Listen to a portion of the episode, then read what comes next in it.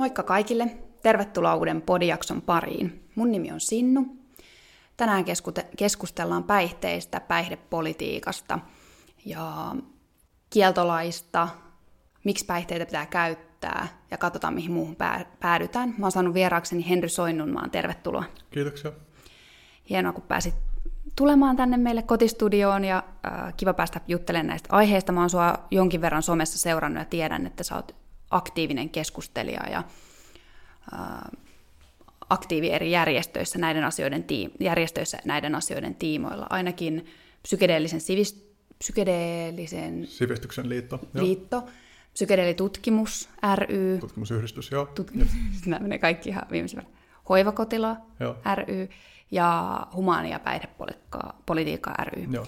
Niin ainakin näissä aktiivisena, mitä muuta sä haluaisit kertoa tähän alkuun? Öö, no tosiaan aktiivinen podcastaja ja olen löytänyt siitä aika semmoisen niin kuin hyvän tuntuisen luontevan tavan käsitellä kaikenlaisia kiinnostavia aihepiirejä. On myös muusikko ja kirjoittaja, teen jonkun verran käännösjuttuja ja kielenhuoltohommia ja sitten on kutsunut itteni myös amatöörigeneralistiksi.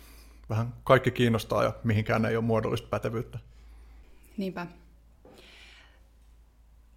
Kiinnostaisi heti kysyä aihe tuosta generalismistakin jotain, mutta nyt mä, aion pysy- mä tiedän, että sä pystyt niin monesta aiheesta jut- jutella, että mä yritän pysyä nyt tässä aiheessa, että, että ehditään käydä kaikkia näitä kiinnostavia juttuja, mitä meillä on tässä käsiteltävänä. Ihan eka mä haluaisin siis nostaa sellaisen kysymyksen tähän pöydälle, että kerro meille, että minkä takia niitä päihteitä pitää käyttää. Tämä on siis, koska tämä on nyt sellainen aihe, joka selkeästi on ajankohtainen ja ihmiset tätä niin kuin pa- paljon miettii. Mäkin teen tästä podcast-jaksoa, mä oon tehnyt psykedeeleistä ja kannabiksesta yhdet jaksot. Um, no joo, mutta lähdetään ihan siitä, että miksi sun mielestä ihmiset käyttää päihteitä. Joo, tuossa oli tosiaan kaksi eri kysymystä. Eli se sun ensimmäinen muotoilu oli, että miksi päihteitä pitää käyttää, ja sitten toinen oli, että miksi päihteitä käytetään. Ja ne on aika erilaiset kysymykset. Ehkä voisi ensin lähteä siitä, että miksi päihteitä käytetään. Mä en lähtisi allekirjoittaa sellaista väitettä, että päihteitä pitää käyttää, mutta se on aika monisyinen kysymys, josta, johon voidaan niin pureutua monesta kulmasta, mutta tuosta, että mitä kaikkea syitä päihteiden käytölle on, niin sehän on valtava se kirjo, niin kuin on myös erilaisten päihteiden kirjo ja niin kuin erilaisten vaikutusten kirjo, joita niiltä haetaan. Et jos miettii, lähtee nyt näistä meille tutummista päihteistä, vaikka nyt alkoholista ensin, niin ihmisiä selvästi miellyttää se vaikutus, joka alkoholilla on sekä kehon että mielen tasolla. Siitä voi tulla niin kuin euforista tai miellyttävää fiilistä, se voi rentouttaa, se voi auttaa ehkä päästää sellaisista sosiaalisista estoista, jotka normaalisti on voimakkaammin, voimakkaampina, niin päästään niistä irti. Se luo toisenlaisen olemisen moodin jollain tavalla. Ja aika moni näistä on sellaisia vaikutuksia, joita monilla muillakin päihteillä on. Toki niin kuin eri päihteillä ne ilmenee hyvin eri tavoin, ehkä eri painotuksilla ja tollain. Jos miettii myös mun mielestä niin kuin kofeiini on myös ihan syytä laskea päihteisiin, vaikka sitä usein käytetään niin, että se, sen aiheuttama tila on niin mieto, että sitä ei välttämättä tunnisteta päihtymystilaksi, mutta että kahvia esimerkiksi juodaan suorituskyvyn lisäämiseksi, koska muuten väsyttäisi, koska työn hoitaminen saattaisi olla mahdotonta ilman sitä kyseisellä henkilöllä kyseisessä elämäntilanteessa. Tietysti aina voi kysyä, niin että no voisiko olla sitten muutettavissa juttuja, jotta ei tarvitsisi juoda kahvia pysyäkseen hereillä, mutta, mutta se realiteetti kuitenkin on se, että, että monet kokee tarvitsevansa sitä piristymistä, mikä siitä tulee. Ja tota, sitten jos lähtee niin kuin laajemmin ottaa tuohon, niin kuin, että tässä oli nyt nämä pari tunnettua laillista päihdettä. Ehkä tupakastakin voi sanoa sen, että, että mä oon käsittänyt, mulla ei niin kuin itsellä ole minkään sortin suhdetta tupakkaan, niin tämä niin kuin ei ole ollenkaan omakohtaista, mutta, mutta mä käsittäisin, että vaikka ihmiset ei välttämättä siitä tunnista sitä vaikutusta, niin että tupakalla ja nikotiinillakin on joku semmoinen niin fokukseen liittyvä vaikutus, että, että, että ihmiset niin kuin kokee, että se auttaa keskittyä, tai sitten toisaalta, että se auttaa rentoutua, tai että se toimii syynä pitää taukoja, taukona, taukoja siitä, mitä kulloinkin on tekemässä. Et, ja näihin kaikkiin liittyy myös kaikenlaisia rituaaleja, joka on musta myös olennainen juttu sen ymmärtämisessä, että miksi päihteet käytetään, että ihmiset kaipaa rituaaleja ja rituaalit, mitä, mitä tarkoittaa rituaali, niin se voi olla mikä tahansa semmoinen toistuva toimi, usein sosiaalisesti jaettu, joka mm, luo jonkinlaista struktuuria esimerkiksi siihen, mitä tehdään. Et yksinkertaisimmillaan rituaali voi olla vaikka kättely. Nyt on mielenkiintoista covid-aikaa, kun mäkin tulin tänne sisään, niin me ei kätelty, me yeah. varmaan normaali-aikana oltaisiin kätelty, mutta sitten, sitten niin kuin tänä, tänä aikana sitä ei ole. Niin vastaavasti se, että kokoonnutaan kahvikupposen äärelle niin kuin työpaikalla kahvihuoneessa, sekin on niin kuin omanlaisensa rituaali, joka luo tietynlaista rytmiä tai sykettä siihen työpäivään. Ja vastaavasti sitten esimerkiksi se, että kaveriporukat kokoontuu vaikka viikonloppuisin alkoholin äärelle, niin sekin se, niin kuin, se luo jonkinlaisen sisäisen tilan muutoksen, joka auttaa todennäköisesti ihmisiä niin kuin ainakin sille optimaalisessa tapauksessa mm, astuu ulos siitä arjen poljennosta. Ja, ja toi on mun mielestä tosi yleinen juttu kaikille sellaisille etenkin niin kuin selkeämmin, selkeämmin akuutisti mieleen ja kehoon vaikuttavien päihteiden käytössä, että nimenomaan se arjen ulkopuolelle astuminen. Että tosiaan niin kuin, ehkä tupakka ja kahvi vaikka on enemmän semmoisia, että ne, ne virittää ihmisen semmoista pidemmän aikavälin moodia tietynlaiseksi. Että kun sä oot juonut kahvia vuosikausia, niin sä oot varmaan vähän erilaisessa moodissa kuin jos sä et olisi koskaan juonut kahvia.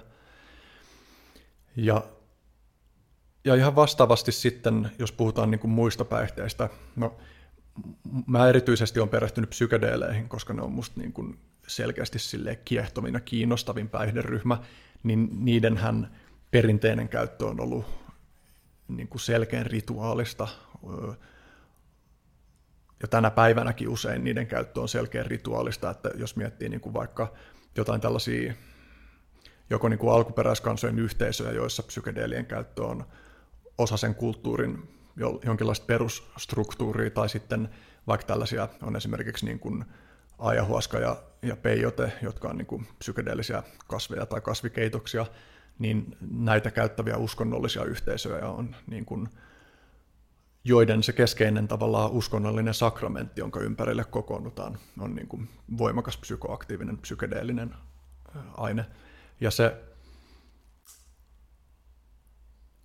kun esimerkiksi jos mä mietin nyt vaikka näitä ayahuasca kirkkoja, joita on niin kuin esimerkiksi Yhdysvalloissa ja Etelä-Amerikassa toimii tällaiset Santo Daime ja Union de Vegetal ayahuasca-kirkot, jotka on niin kuin tällaisia kristillissynkreettisiä kirkkoja, joissa hyödynnetään ayahuascaa niiden rituaaleissa, niin, niin se luo tosi voimakkaan muuntuneen ihan tietynlaisen tajunnan tilan. Ja mä voisin kuvitella, että ihmiset, jotka on osa sitä kulttuuria ja osallistuu niihin rituaaleihin, niin että se se, mitä siltä haetaan paljon, on, että, että virittäydytään yhdessä johonkin sellaiseen samanlaiseen moodiin, joka poikkeaa siitä jokapäiväisen elämän moodista, ja, ja siihen liittyy tyypillisesti myös semmoista voimakasta introspektiota, että havainnoidaan niin kuin omaan elämäntilanteeseen liittyviä asioita, pohditaan omaa suhdetta kanssaihmisiin, perheenjäseniin, työhön, kaikkiin elämässä oleviin asioihin – ja sitten toisaalta siinä on voimakas semmoinen yhteisöllinen elementti, että näissä tämän tyyppisissä kirkoissa usein niin kuin lauletaan yhdessä niin kuin jollain tavalla vastaavalta, vastaavasti kuin meidän kirkossa lauletaan virsiä. Ja, ja tosiaan paljon päällekkäisyyttähän näissä onkin, koska, koska tosiaankin nämä nyt mainitsemani esimerkiksi on niin kuin ihan, niissä on se vahva kristillinen ulottuvuus, vaikka ne totta kai eroaa merkittävästi meidän evolut-meiningistä. Mutta just kun puhuu tuosta niin rituaaliulottuvuudesta, niin hyvin samantyyppisiä rituaaliulottuvuuksiahan meidän ihan perinteisessä kirkossa myös on. Mä olin justiin tuossa vaimon pikkuveljen konfirmaatiojuhlassa kirkossa, ja, ja siinähän on myös niin kuin se yhteen tulemisen ja ehkä niin kuin profaanista arkimaailmasta jollain tavalla sivuun astumisen ulottuvuus mukana. Mutta tämä ole, että mä oon nyt puhunut vähän noista meidän laillisista päihteistä ja sitten yhdestä psykedeelien käyttökontekstista, niin kuvaa jo sitä, että kuinka älyttömän laaja aihe tämä on. Et sitten, jos mä nyt otan pari muuta esimerkkiä vielä, niin, niin mitä mä oon ymmärtänyt, että, että mitä motiveja ihmisillä on esimerkiksi käyttää laittomia stimulantteja, eli piristeitä, niin kuin amfetamiinia tai, tai vastaavia, niin, niin hyvin vastaavia motiveita kuin kahvijuomisella, eli se suorituskyvyn lisääminen, ehkä jonkin verran joku sosiaalisuuden, niin kuin, sosiaalisuuden öljy, öljyäminen, voisiko sanoa näin. Ymmärtääkseni esimerkiksi Jenkeissä on tänä päivänä tosi paljon sitä, että opiskelijat käyttää sekä niin kuin laittomia että laillisia piristeitä pysyäkseen siinä opiskelun tahdissa mukana. Tänä päivänä työmaailma alkaa aika paljon luoda painetta siihen suuntaan, että ihmiset, jotka ei käytä ollenkaan mitään piristeitä, niin ei välttämättä pärjää siinä kilpailussa, josta voisi keskustella paljon, että onko se mielekästä, onko se toivottu suunta, mutta se on myös semmoinen jokin, jota meidän tämän hetken maailma vaan näyttää kehkeyttävän, jota on aika vaikea torjua niin kuin millään kovin helpoilla ja yksinkertaisilla keinoilla. Ja, ja toihan on kiinnostava sitten kanssa, että kun näitä samaisia laittomia stimulantteja, niin kuin vaikka dextroamfetamiinia, niin käytetään siinä laittomassa kontekstissa, mutta sitten niitä määrätään myös keskittymis niin kuin häiriölääkkeeksi ADHD ja, ja myös niin kuin on käytetty laihdutuslääkkeenä ja, ja niin poispäin. Ja se on kiinnostava kysymys, että kuinka paljon siitä laittomasta käytöstä esimerkiksi on vaikka sellaista diagnosoimattoman tai diagnosoidun ADHDn hoitamista. Sehän on kiinnostavaa. Mm. Ihan varmasti siis todella paljon. Ja tuli mieleen jo niin kuin myös, että, että tota, tätä jaksoa valmistellessa luin, luin taas jotain niin kuin tilastoja tai jotain päihteiden käytöstä.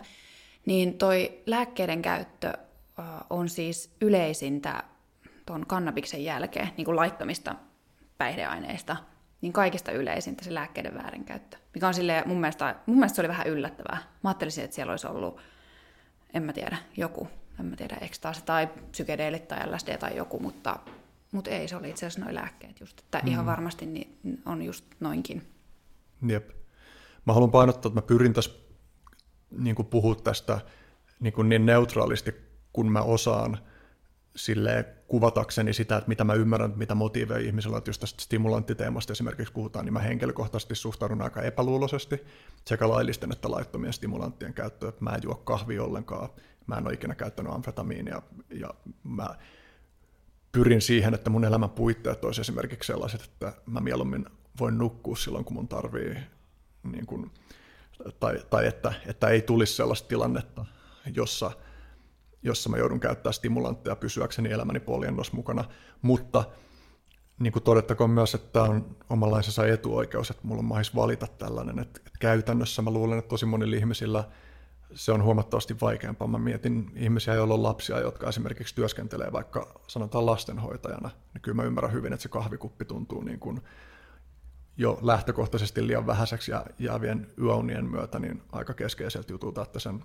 työpäivän saa kulkea. Enkä mä ajattele, että siinä olisi mitään itse, itsestään niin kuin sisäsyntyisesti paha, että, että niitä hyödynnetään, mutta ehkä se, miten kaikkialle tunkevaa toi stimulanttikulttuurikin me, meidän kulttuurissa on, niin, niin siitä olisi syytä keskustella enemmän kriittisesti. Ja ylipäänsä musta olisi syytä keskustella paljon enemmän siitä, että mitkä on hyviä konteksteja niin kuin mieleen ja kehoon vaikuttavien yhdisteiden käytö, käytölle. Et, et sen sijaan, että että on semmoista niin kuin hyvä paha asetelmaa, niin että puhuttaisiin nimenomaan, ja siitä toivottavasti päästään keskustelemaan vielä enemmän. Ehkä vielä yksi, niin kuin, minkä mä haluan tuoda esille, mikä musta vaikuttaa myös aika omanlaiseltaan tuollaiselta päihderyhmältä, niin, niin kuin just sä mainitsit tuossa niin lääkkeet, niin lääkkeistä niin kuin rauhoittavat tai niin sanotut hitaat ja opioidit, jotka on niin kuin, no, Suomessakin niin kuin huumekuolemissa esimerkiksi merkittävä määrä on niin kuin opioidien ja muiden hitaiden sekakäyttöä, että joko niin kuin esimerkiksi opioidien ja benzodiazepiinien sekakäyttöä tai opioidien ja alkoholin, tai benzodiazepiinien ja alkoholin.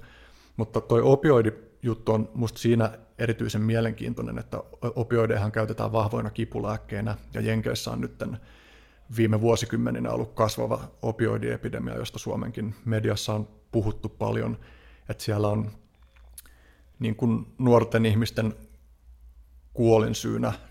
Nyt on hetki, kun mä oon katsonut faktat tästä, mutta sillä varauksella muistelisin niin, että alle 50 niin kuin miesten yleisin kuolinsyy olisi nykyään jo opioidiyliannostus. Ja se, että mitä kaikkea siellä on taustalla, niin siis toki opioidella on tiettyjä ominaisuuksia, jotka tekee ehkä luo niille niin kuin väärinkäyttöpotentiaalia enemmän kuin monille muille psykoaktiiviryhmille. Ja että siellähän on taustalla sitä, että, että on hölläkätisesti niin kuin vähän semmoisen no, lääkebisneksen niin kuin voiton tavoittelupyrkimysten ajamana mainostettu ja määrätty tosi matalalla kynnyksellä opioideja erilaisiin vaivoihin. Ja tietysti opioidit auttaa esimerkiksi moniin fyysisiin kipuihin tosi paljon, ne on tosi tehokkaita lääkkeitä, siksi niitä käytetään meilläkin niin kuin erilaisissa, mm, mm, erilaisissa konteksteissa vaimentaa ihmisten kipuja, mutta että jossain vaiheessa sitten alettiin suhtautua vähän kriittisemmin tähän määrään, että miten niitä määrättiin, saatavuutta vaikeutettiin, mutta sitten oli jo tosi paljon ihmisiä, jotka käytti niitä jatkuvasti ja oli riippuvaisia niistä, mikä taas loi huomattavasti enemmän kysyntää laittomaan katukauppaan, kun laillisesti ei saanut, ja sitten heroini alkoi korvaamaan näitä laillisia opioidikipulääkkeitä. Ja tietysti siellä on niin kuin yhtenä isona insentiivinä, niin kuin kannustimena, joka ajaa sitä käytön lisääntymistä, on vaan ihan silkka niin kuin laittomien markkinoiden bisnes ihan samalla tavalla kuin siellä laillisilla markkinoilla. Totta kai lääkefirmat haluaa tuottoja. Se, on niin kuin, se ei ole edes minkään yksittäisen lääkefirman valinta, vaan meidän ylipäänsä meidän talouden kannustinrakenteet on semmoisia, että ne, jotka on halukkaita tai valmiita kasvattaa omaa bisnestään, niin ne säilyy ja selviää, ja ne, jotka ei ole, niin pelataan ulos sieltä. Että vaikka olisi yksittäisiä tahoja, jotka kyseenalaistaisivat tätä, niin hyvin helposti se toimitusjohtaja, joka on liian eettinen, niin vaihdetaan sieltä pois, tai sitten toisaalta vaan se firma pelataan ulos markkinoilta. Niin tämä, ja sitten tosiaan laittomassa maailmassa osittain sama toimintalogiikka, plus tietysti sitten kaikki ne niin kuin laittomien huumemarkkinoiden omat erityisominaisuutensa, kuten esimerkiksi nyt Jenkeissä se, että siellä on tämä fentanyyli, joka on niin kuin heroinia kymmeniä kertoja voimakkaampi opioidi, niin levinnyt todella paljon, sitä sekoitetaan heroiniin, sitä on, voi olla niin kuin vaikea tunnistaa etukäteen, koska laittomuus luo myös sellaisen tilanteen, jossa ihmiset ei tiedä, mitä ne ostaa. Se myös, myös ymmärtääkseni ei sekoitu hyvin sinne vaikka heroinin sekaan, jolloin seurauksena on se, että se saattaa niin kuin olla vähän niin kuin paakkuina eri osissa sitä annosta, eli yksi annos saattaa olla miedompi ja sitten toinen saattaa olla voimakkaampi. Mutta sitten ennen kaikkea tässä pitäisi tosi paljon enemmän puhua siitä, että mikä kaikki henkinen ihmisten sisäiseen maailmaan liittyvä luo sitä pohjaa sille, että, että just ton tyyppistenkin aineiden käyttö lisääntyy. Että jos miettii, että opioidit turruttaa sitä fyysistä kipua, niin sitten yhtä lailla vaikuttaa siltä, että ne turruttaa henkistä kipua. Ja on tosi paljon ihmisiä, joilla on maailmassa tosi paha olla, jotka on tosi yksin, joiden perusturvallisuus on rikki, joilla ei välttämättä ole terveitä perhesuhteita, joilla ei välttämättä ole mitään mielekästä tekemistä.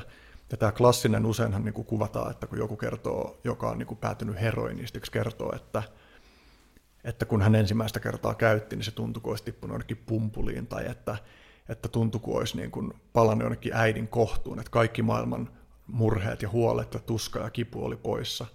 Niin, ja mä en, niin mulla on jäänyt myös semmoinen käsitys, että merkittävä osa ihmisistä on sillä että, että nämä opioidit ei vaikuta millään tavalla miellyttävällä tavalla. Että se on niin kuin joku prosentti ihmisistä, joille se ikään kuin puree, mutta ne, joille se puree, niin se puree tosi voimakkaasti. Ja, ja meidän huumekeskustelu on tosi paljon keskittynyt kymmeniä vuosia vaan siihen, että katsotaan vaan sitä huumetta ja sen ominaisuuksia, kun olisi paljon enemmän syytä katsoa sitä, että mikä sen ihmisen saa tekemään sen valinnan, että se käyttää sitä huumetta. Ja ne niin kuin, just jos puhutaan jostain vaikeista riippuvuuksista, mikä kaikki siellä alla on rikki. Ja, ja se niin kuin tavallaan avaa sitä, että, että joo, että päihteet on, niin kuin, päihteellä on monia ominaisuuksia, jotka tuottaa niille niin kuin tavallaan ominaisia vaaroja ja riskejä, mutta sitten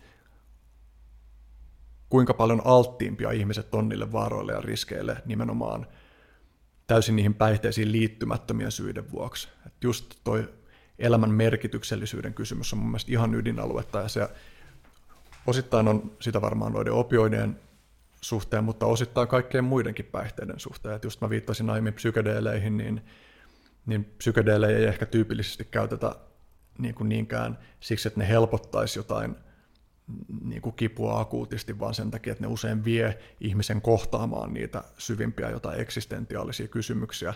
Siitäkin voisi keskustella tosin paljon, että mitkä kontekstit sitten tämän tekemiseen on rakentavia, koska mä näen paljon myös sitä, että psykedeelejä käytetään ehkä tuolla toiveella, mutta sitten jollain tavalla siitäkin kuitenkin tulee sellainen eskapismin muoto. Et vähän samaan tapaan, kun on kritisoitu jotain tällaisia niin kuin psykologisia tekniikoita, sanotaan vaikka esimerkkinä semmoinen, että on jotain työpajoja, jossa pääset purkaa raivoa, sä niin kuin pääset huutamaan kaiken sun sisällä olevan vihan pois, niin että siitäkin voi tulla semmoinen omalaisensa addiktio, joka sitten varsinaisesti ei johda mihinkään konkreettiseen muutokseen elämässä, koska sitä niin, kuin, niin sanotusti sisällä olevaa paskaa ja ryönää vaan on loputon määrä kaivettavissa esiin. Niin. Mut tai mä... sitten keinoa pitäisi jossain, jossain vaiheessa ikään kuin vaihtaa. Että mm, tavallaan sitten mm. se tuleekin siihen, että eihän meidän kenenkään ole elämä on niin, niin jotenkin pys, paikallaan pysyvää, että meille toimisi aina sama homma, vaan sen pitäisi jotenkin olla aina tilanteeseen sopivasti muuttua sen sun psykologisen prosessoinninkin muun muassa. Mm.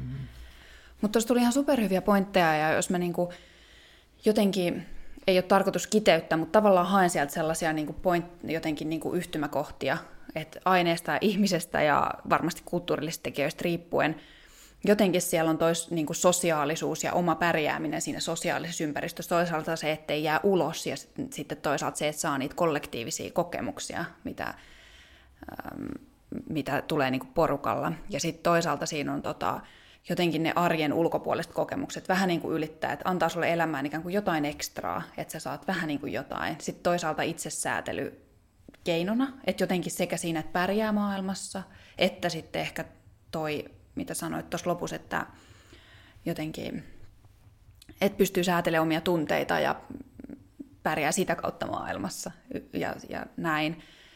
Varmaan, varmaan jotain muitakin on, mutta noit tulee noista mieleen. Mä mietin, että tuo on niin, niin monipuolinen ja mun mielestä tärkeä jotenkin keskustelun aihe sen takia, että niin kuin sanoit, että kun on keskitty niihin aineisiin itsessään ja sitten myös, niin kuin, mutta jotenkin ei ole päästy siinä keskustelussa ehkä vielä niin kuin siihen, että mitä täällä taustalla oikeasti on. Kun sä sanoit tuosta, että kehin, kehin vaikka joku tota noin, rauhoittavat puree, niin mä tunnistan itse ton niin kuin, tosi herkästi. Mä olin aikaisemmin lastensuojelussa nuorten kanssa töissä. Sitten aina kun tuli sellainen nuori, joka on niin kuin pentsokoukussa, niin se, se, se on vaikea kuvata, mutta siinä on jotain. Se oli selkeä nähdä jotenkin se pattern, mikä siellä menee, että kehen ne pentsot oikeasti puree esimerkiksi. Tuo on tosi tunnistettava mulle nyt. Mä en silloin osannut, mä en ollut niin perillä, mä en osannut niin hyvin sitä arvioida, mutta tavallaan näin nyt jälkikäteen mietittynä se on hyvin sellainen tietynlainen abstraktia ahdistusta ihmisellä. Ei oikein löydy sanoja ehkä. Ja sä, siihen varmaan liittyy, joku osaisi kertoa siitä paljon paremmin, mitä minä. Mutta mitä sä itse toivot nyt, nyt niin täältä keskustelta, koska selkeästi ei olla ainakaan päästy niin tuohon ehkä ihan oikeisiin asioihin päihdekeskustelussa. Mitä sä toivot siltä? Ja toisaalta nyt tulee taas tupla kysymys, että, että mitä niin, kuin, niin, mitä sä toivot siltä ja toisaalta miksi se keskustelu päihteistä tuntuu olevan niin kuin tällä hetkellä vielä niin vaikeaa? Koska esimerkiksi mua niin kuin, tämä päihdejaksot yleensä jännittää mua tosi paljon, koska mä oon terveydenalan ihminen ja sitten toisaalta mä huomaan, että ihmiset ei niin paljon puhu tästä. Okei, mulla antaa hirveästi voimaa toi uh, THL-tutkija, tämä Hakkarainen hmm. Pekka. Hmm. Oisko? Joo, Pekka. Hän on mun mielestä niin hyvä tai niin kuin sit mä aina luen niitä sen teoksia sille ihan onnessani ja inspiroidun ja saan niin kuin sit kehtaa edes puhua näistä. Mutta tavallaan mitä, miksi nämä on niin vaikeita keskusteluita, nämä päihdekeskustelut sun mielestä? Mulla tuli tuohon semmoinen kulma, tai mä haluaisin ehkä kehystää hmm. tätä vaikean keskustelun ajatusta, että me ollaan ehkä aika taipuvaisia ajattelemaan, että se, että joku keskustelu on vaikea keskustelu, niin on merkki siitä, että jotain on pielessä tai jotain pitäisi kehittää. Mutta voisiko mm. sitä lähestyä sillä tavalla, että itse asiassa päihdekeskustelut voi olla vaikeita ja ne voi niin kuin, tulla jatkossakin olemaan vaikeita. Ja pikemminkin kuin se, että meidän pitäisi keksiä keino niin kuin, käydä, että, että miten käydä helppoja keskusteluja päihteistä, niin että ehkä meidän täytyisi kehittää kykyämme käydä vaikeita keskusteluja ja olla vaikeiden aiheiden kanssa. Ja tämä niin kuin, liittyy myös Mä mietin, niin kuin, mä ehkä peilaan tätä nyt vaikka niin kuin mun oman meditaatioharjoitteen kautta, jota mä teen päivittäin. Niin yksi musta meditaation ydinjutuista on se, että siinä opetellaan olemaan vaikeiden asioiden kanssa. Ei sillä oletuksella, että kun sitä jatkaa, niin sit niitä vaikeita asioita ei enää ole, vaan pikemminkin jotta pystyisi muodostamaan vaikeisiin asioihin sellaisen suhteen, että pystyy katsoa niitä rehellisesti sellaisena kuin ne on, antaa niille tilaa niin kuin olla totta siinä määrin, kun ne on totta. Samasta syystä esimerkiksi harrastan avantointia ja kylmäaltistusta. että siinäkin on niin kuin, se herättää vaikeita kehollisia ja myös mielellisiä tunteita, niin se, että mä teen päivittäin, mä oon päivittäin tekemisissä kylmän kanssa, niin mä koen, että se harjoittaa mun, mun kykyä olla vaikeuden kanssa. Ja, ja tosi paljon mä luulen, että tästä päihdekeskustelun vaikeudesta tulee siitä, että, että meillä ei ole ehkä kauhean hyvin, voisiko sanoa, että meiltä puuttuu niin kulttuurillisia ja sosiaalisia mekanismeja, jotka opettaisi meille sitä, että miten olla niiden vaikeiden asioiden kanssa. Se vaatisi sitä, että me kyettäisiin tai ehkä mä en halua puhua konditionaalissa, koska kyllä sitä kuitenkin myös tapahtuu. Kyllä tässä yhteiskunnassa käydään myös niitä vaikeita päihdekeskusteluja. Mutta sanotaanko, että ne keskustelut muuttuu sitä mahdollisemmaksi, mitä enemmän ihmiset on valmiit kohtaamaan sekä omia että toistensa tilanteita ja ajatuksia niin kuin kaikessa rauhassa, avoimena oppimaan siitä, että miten toinen ihminen kokee ja kehystää maailmaa. Ja jos mä mietin vaikka tätä, niin kuin, mä oon seurannut vaikka tätä päihdepolitiikkakeskustelua, no varmaan lähemmäs parikymmentä vuotta, niin niin kuin tosi monissa muissakin sellaisissa yhteiskuntaa polarisoivissa aiheissa, aiheissa on tosi paljon taipumusta siihen, että ihmiset keskustelee ennen kaikkea samanmielisten kanssa. Meillä on kauhean hyviä esimerkkejä siitä, että näistä aihepiireistä eri mieltä olevat istuisi kaikessa rauhassa alas useaksi tunniksi, keskustelee toistensa perspektiivejä kuunnellen haastaen sellaisella tavalla, joka ei ole vaan semmoista niin kuin toisen lyttäämistä, että sä oot urpo, koska sulla on tuollaiset mielipiteet, tai että sä, sä oot paha, kun sulla on tuollaiset mielipiteet. Et tavallaan semmoista kriittistä ja haastavaa keskustelua, jossa kuitenkin vilpittömästi pyrittäisiin näkemään se toisen ihmisen hyvät tarkoitusperät ja, ja näkee se, että mitä se toinen ihminen tarkoittaa, miksi on päätynyt ajattelemaan sillä tavalla. Että nyt yhtenä te, niin kuin esimerkkinä tämä nyt Suomessakin jossain määrin käynnissä oleva keskustelu siitä, että pitäisikö nyt, nyt tällä hetkellä kriminalisoitujen huumeiden käyttö dekriminalisoida, pitäisikö siitä rangaistavuudesta luopua, niin ei multu kauhean montaa sellaista julkista oikeasti keskustelua mieleen, joka Suomessa olisi käyty tuosta asiasta niin kuin eri mieltä olevan, olevien asian perehtyneiden tahojen kesken. Et välillä ehkä jossain TV- tai radio-ohjelmassa saattaa olla 10 minuutin pätkä tai pidempikin, mutta musta myös tuntuu siltä, että ne formaatit, joihin me ollaan totuttu, niin kuin etenkin jos puhutaan julkisesta keskustelusta, niin ei oikein salli sellaista kovin syvää pureutumista. Ja sitten no mulla tulee myös mieleen, että mä olen esimerkiksi ollut kerran puhumassa tästä päihdepolitiikka-aiheesta niin kuin Ylellä yhdessä ohjelmassa, missä oli mun kanssa eri mieltä oleva henkilö, ja niin kuin kyllä musta tuntuu, että mm, että se oli mullekin provosoiva tilanne. Ja mä niin kuin jälkeenpäin mietin, että moni juttu siinä olisi voinut tehdä paremmin, jotta se olisi mm. ollut niin kuin rakentavampi se keskustelu. Et monet keskustelut, joita mä oon itsekin käynyt, niin mä oon huomannut, että, että vitsi, että olisi voinut skarppaa tuossa ja tuossa jutussa enemmän, mutta se, että meillä ei ole niin kauheasti kokemusta eikä niin kauheasti esimerkkejä siitä, että mitä se rakentava keskustelu oikeasti, mistä se koostuu. tunnistatko sä esimerkiksi tuosta keskustelusta vaikka, minkä sä kävit siellä, hmm. niin mitä ne elementit ainakin on, mitkä siinä ehkä herätti sitä? niin kuin jotenkin sitä provosoitumista. Että mitä, mitä voi olla sellainen, mitä ehkä pitäisi jättää pois tai voisi?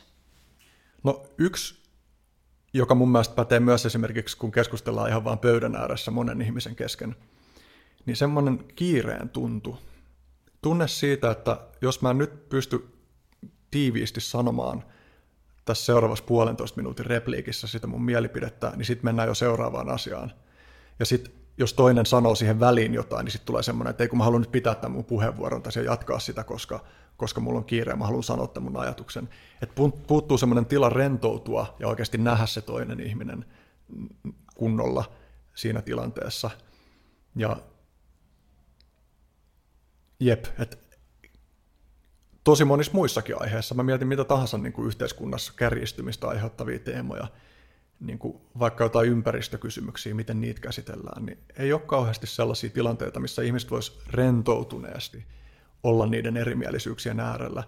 Ja, ja tuossa niin kuin myös meidän semmoiset jotenkin meidän niin kuin, tavallaan ihmisyyttä edeltävät puolet meidän niin kuin biologiassa, että ominaisuudet, joita niin kuin evoluutiohistorian aikana meihin on muodostunut, niin tuottaa sellaista, että, että mm, meidän näkemysten haastaminen tuottaa meissä niin kuin psykofyysistä, kehossa ja mielessä ilmenevää stressiä.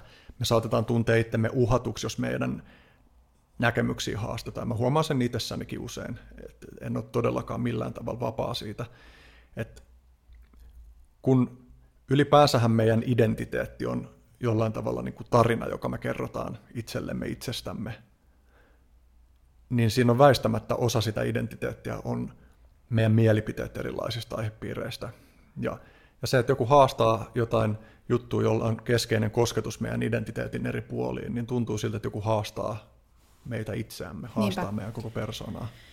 To, toi on niin kuin tosi hyvä pointti, ja mun mielestä tuohon reflektiotasoon on hyvä aina pyrkiä. Ja sitten vielä ehkä tuohon liittyen, että se on sekä niin kuin meidän, osa meidän identiteettimme, mielipiteet ja muut, mutta sitten jotenkin mä näen sen tilanteen vaikeasta tilanteesta keskustellessa. Otetaan tässä nyt vaikka päihteet, niin sanotaan vielä, että laittomat päihteet, niin sitten jotenkin se tilanne, että kun toinen ihminen, jolla, on, jo, jolla ne omat mielipiteet on kiinni siitä omasta identiteetistä, kohtaa sen toisen ihmisen, jolla ne omat mielipiteet ja on kiinni siitä omasta identiteetistä, ja sitten kun tämä toinen on eri mieltä, niin sitten tämä toinen provosoituu. Tämä voi nyt periaatteessa olla kummin päin tahansa, mutta otetaan nyt esimerkki näin, että, että tällä toisella on niin kuin henkilökohtainen vahva kokemus siitä, että hänen joku, joko että hän ei tiedä päihteistä mitään, hän on lukenut vain jotain kauhujuttuja, tai sitten, että läheinen on jotenkin niin kuin joutunut tosi paljon kärsimään niin kuin päihdeongelmista.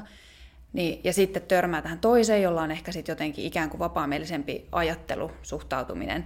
Niin sitten tavallaan se, että sit kun tämä tulee niin henkilökohtaisesta asemasta ja herkästä asemasta, niin se reaktio ymmärrettävästikin on sellainen tosi niin kuin jyrkkä, että et ei, et ei oikeasti, että ei, ei mitään tilaa tollaselle, että tästä on kärsitty niin, kuin niin paljon, tai jotenkin, että se mun mielestä ajattelu herkästi myös vähän kapeutuu silloin, kun on liian kova, voimakas henkilökohtainen kokemus asioista.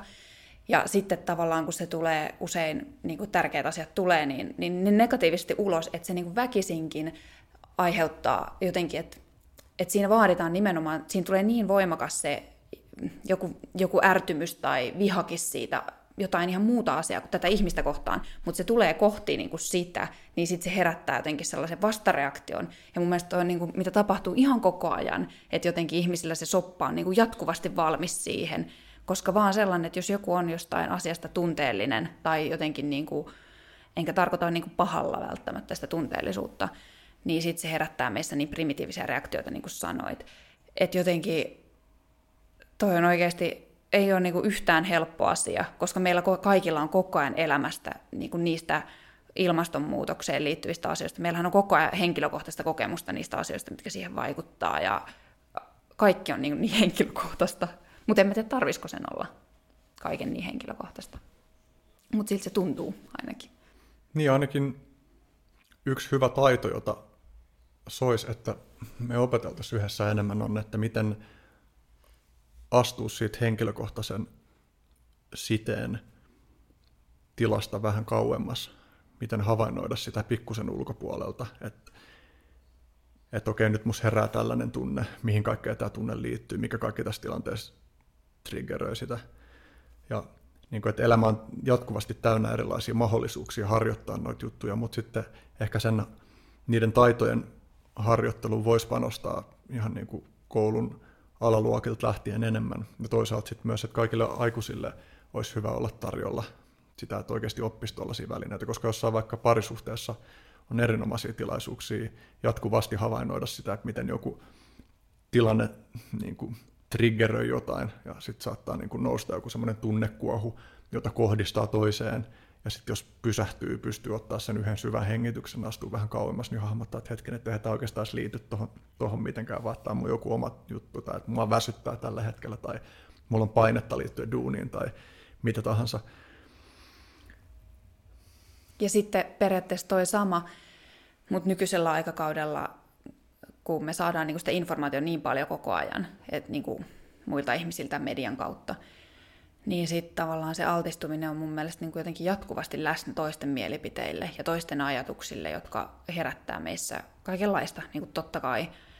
Mutta jotenkin, niin kuin sanoit, että se, se voisi olla hyvä, että se lähtee aika varhain sellainen niin kuin vähän hyppääminen ulos siitä omasta itsestään tietyllä tavalla, silleen niin kuin semiterveellä tavalla kuitenkin, niin, niin olisi ihan super tärkeää, koska justiin toi mun mielestä pätee myös jotenkin nettikeskusteluihin, että mitkä nyt on niitä keskusteluareenoita, missä me käydään näistä tärkeistä asioista keskusteluita, niin sitten se, että usein meillä, mä huomasin itse vaikka viime perjantaina, olisiko se ollut, tai jotenkin, mulla oli ollut ihan, ihan superrankka päivä töissä, että mulla oli ollut jotenkin harvinaisen niin kuin kriittisiä asiakastapaamisia ja tälleen. Ja sitten mä tulin kotiin, ja mä en ole edes ollut hirveän kiinnostunut niin koronakriittisyydestä tai vastaisuudesta tai mistään tällaisesta siihen liittyvistä asioista, mutta sitten mä niin kuin törmäsin siihen, ja mulla meni niin kuin aivan kuppinuriin siitä asiasta, vaikka se ei oikeasti ollut mulle mitenkään henkilökohtainen tärkeä asia. Mutta siinäkin taas niin huomasin, ja sitten mä niin kuin yritin ottaa just niin kuin vähän happea, että nyt niin kuin ihan oikeasti, että nyt et laita sinne someen mitään, niin koska tämä ei ole, sitä, nyt ei tule sitä mitä laatua, mitä mä niin haluan, että tulee. Että jotenkin tollasta mä toivon itselle, mutta myös ehkä, että ihmiset miettis sitä, että että voisiko aina vaan niin kuin ottaa vähän happea ja miettiä, että mikä mun siihen oloon tällä hetkellä vaikuttaa, mm. kun mä oon niin vihane. tai silleen. Jep. Yksi myös, mitä ei ole mitenkään liikaa meidän keskustelukulttuurissa, niin on semmoinen vilpitön pyrkimys niin kuin aktiivisesti ymmärtää, että mitä se mun kanssa eri mieltä oleva ihminen tarkalleen ajattelee ja mitä syitä silloin sille. Että on tosi helppoa demonisoida tai olettaa pahantahtoisuutta niistä, jotka on eri mieltä. Mm. Että just tuossa vaikka päihdepolitiikkakeskustelussakin, niin mä kuvittelisin, että siellä puolella, jossa halutaan pitää tämä niin kuin tällainen repressiivinen nollatoleranssi päihdepolitiikka niin kuin pystyssä, niin siellä on tosi paljon oletuksia esimerkiksi siitä, että, että ne päihdepolitiikan uudistamista ajavat suhtautuisi jotenkin niin kuin välinpitämättömästi päihteisiin liittyviin ongelmiin, tai ei ottaisi tosissaan sitä, että päihteisiin liittyy ongelmia, tai esimerkiksi kannattaisi vaan sitä, että päihteiden käyttö lisääntyy, vaikka todellisuudessa siellä on niin tietysti laaja kirjo erilaisia näkemyksiä. Jotkut ihmiset on silleen megaliberaaleja, on silleen vaan, että tehköön ihmiset ihan mitä ne haluaa omilla kehoillaan, ja sitten jotkut taas on silleen, että, että itse asiassa mä toivoisin, että päihteiden käyttö vähenee, mm, mutta mä vaan uskon, että tämä kieltolaki lähestymistapa on väylä siihen.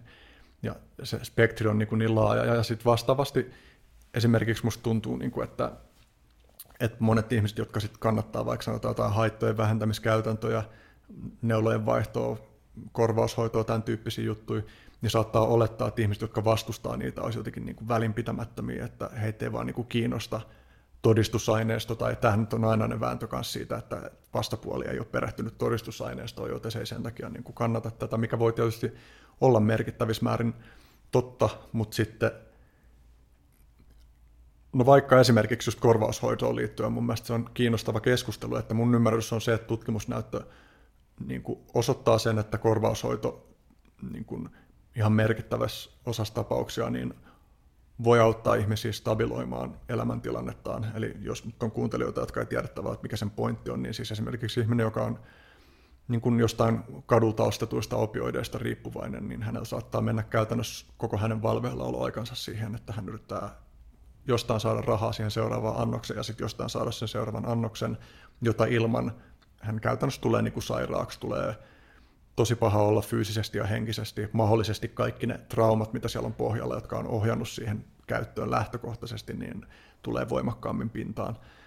Ja, ja korvaushoidon keskeinen ajatus on se, että kun tälle ihmiselle annetaan niin kuin terveydenhuollon järjestelmän toimesta sitä niin kuin siihen kyseiseen, no, kyseiset vierotusoireet poistavaa ainetta, niin niin se jollain tavalla vakauttaa tätä puolta hänen elämässään, joka muuten menisi siihen seuraavan annoksen metsästämiseen ja sallii tilaa muiden asioiden hoitamiseen. Tietysti totuus on Suomessakin, vaikka Suomessakin sillä sotkunen, että monet korvaushoidossa olevat ihmiset itse, joka käyttää kuitenkin muita päihteitä, ja ei se ole todellakaan mikään ihmelääke, mutta mulla on sellainen käsitys, että sillä on paikkansa.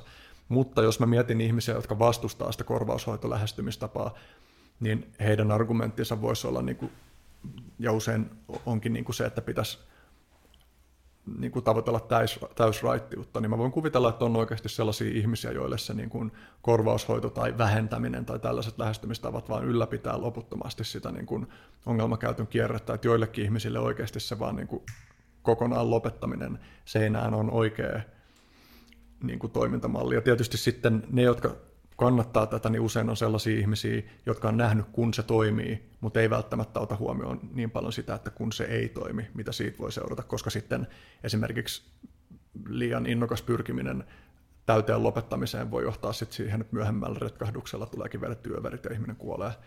Et tässä on niin monia puolia, mutta se on niin ymmärrettävää. Ehkä meidän koko tässä päihdehoitosysteemissä pitäisi olla huomattavasti enemmän sellaisia niin kuin resursseja siihen, että voisi tutkia sitä, että mikä kellekin ihmiselle toimii. Että joillekin voi toimia tuo korvaushoito lähestymistapa, joillekin voi toimia sen, seinän lopettaminen, joillekin voi toimia joku psykedeeliavusteinen terapia, joillekin toimii niin kuin tuollaiset AA- ja NA-tyyppiset vertais, vertaisryhmät, joillekin taas ne ei niin kuin puhuttele ollenkaan. Että se skaala, mitä kaikkea on tarjolla, on, on aika laaja, ja mun käsittääkseni tällä hetkellä ei ole kauhean hyvää ymmärrystä siitä, että että mikä toimii kellekin ja miten sitä voisi ennakoida, että miten voisi tavallaan enemmän räätälöidä sitä, räätälöidä sitä niin kuin kullekin henkilölle sopivaa hoitolähestymistapaa. Ja tässä nyt tietysti puhutaan paljon vaan näistä, niin kuin, että käyttöön liittyy vaikeita ongelmia, mutta suurin osa myös laittomien päihteiden käytöstä kuitenkin on satunnaista, ajoittaista, ei tuota erityisen isoja ongelmia, mikä ei tarkoita to- toki, että näillekin ihmisille ei voisi tarjota palveluita, jotka vähentäisivät entisestään niitä haittoja ja jopa, tämä on kammottava asia sanoa vielä Suomen ilmapiirissä, lisäisi niitä hyötyjä. Että se on semmoinen juttu, mistä kanssa on vielä niin kuin aika tabu puhuu, että, että oikeasti laittomienkin huumeiden käytöllä on hyödyllisiä puolia. Että se on niin kuin, ymmärtääkseni siis monissa maissa tällaista lähestymistapaa on jo, että että niin kuin puhutaan laittomistakin päihteistä nimenomaan sille, että ei pelkästään se haittojen vähentäminen, vaan että kun puhutaan siitä, että miten siitä saa nautinnollisempaa, niin se auttaa myös niitä ihmisiä oikeasti tekemään niitä valintoja, jotka vähentää niitä haittoja. Koska eihän kukaan, ehkä on joitain ihmisiä, jotka haluaa vaan niin kuin tuhota itsensä päihteellä, mutta varmaan suurin osa ihmisistä kuitenkin toivoo, että, että tulisi hyviä kokemuksia ja että ne myös vaikuttaisi myönteisesti siihen arkielämään. Että jos se niin kuin irtiotto esimerkiksi auttaa rentoutuu niin sit voi olla helpompi palata siihen arkeen. Ja, ja tämä on kiinnostava kysymys, että no tarviiks, pitääks, ja siihenkin me voidaan mun puolesta mennä, jos... Ai, tarviiks, niin pitääks mitä olla? Pitääks käyttää? Miksi pitää käyttää? Mun mielestä ne on hyviä kysymyksiä. Niin, niin onkin. Ja toi on ihan erinomainen näkökulma, minkä toi tosiaan, että tavallaan mulla on ainakin niin vahva sellainen peruslähtökohta, että jos sä otat ihmisiltä jotain pois, niin sulla pitää olla antaa niille jotain hyvää. Että ei ihminen toimi silleen vaan, että niin kuin riisutaan kaikki tai silleen, että, ja niin kuin viedään niitä huonoja asioita. Niin kuin, että vaikka mulla niin kuin se kahvi, jos multa vietäisi kahvi, tuo mulle teetä. Tai niin kuin, tuo, niin kuin, että jotain silleen, tiedätkö, pitää olla toivoa, mitä kohti mennä jotain kivaa ja motivoivaa, joka antaa hyvää oloa ja tälleen, että mutta toi hyvä, että miksi niitä huumeita pitää käyttää. Se tosiaan oli siellä alussakin tavallaan se toinen kysymys ikään kuin silleen, että mä en tarkoittanutkaan sitä silleen, että, että miksi kaikkien pitää käyttää, että kaikkien ei todellakaan pidä käyttää. Mutta mun mielestä kaikilla on kyllä velvollisuus niin kuin, ehkä vähän sivistää itseään asiasta, koska päihteet on niin yleisiä. Silleen, niin kuin, että miksi muut ihmiset vaikka vois käyttää sitä. Niin ehkä tuohon on ihan hyvä mennä, että, että minkä takia niitä päihteitä sitten niin pitää käyttää. Eikö voi vaan elää silleen niin kuin normaalia, tasasta elämää. Ja no niin kuin sä sanoit, että on asioita, mit, mit sä pyrit niiden stimulanttien kanssa, että et ei tarvitsisi niinku käyttää sellaisia piristeitä. Että et voisi niinku elää sille orgaanisesti ja luonnollisesti ja kaikkea tällaista. Hmm. Jep. Mä mietin, että mistä kulmasta niin lähtisi avaa tota, toi on niin iso vyyhti ja tuohon tosiaan liittyy myös tosi suuria latauksia. Ehkä niin kuin lä- yhtenä lähtökohtana kuitenkin musta voisi olla sen hyväksyminen, että, että niin kuin mielentilan ja kehollisen olemisen, niin kuin ylipäänsä ihmiskokemuksen muuntaminen on ihan meidän perusviettejä ja se, se on niin kuin myös muilla eläimillä kuin ihmisillä. Siinä on jotain, joka on meille mieluista ja jo, silleen se on asia, jonka eteen me ollaan valmiit niin tekemään jonkin verran uhrauksia, mikä kertoo sille, tai mistä kertoo esimerkiksi se, että ihmiset on valmiit käyttämään vaikka alkoholin rahaa, kuten muihinkin päihteisiin. Et, ja siinä on mun mielestä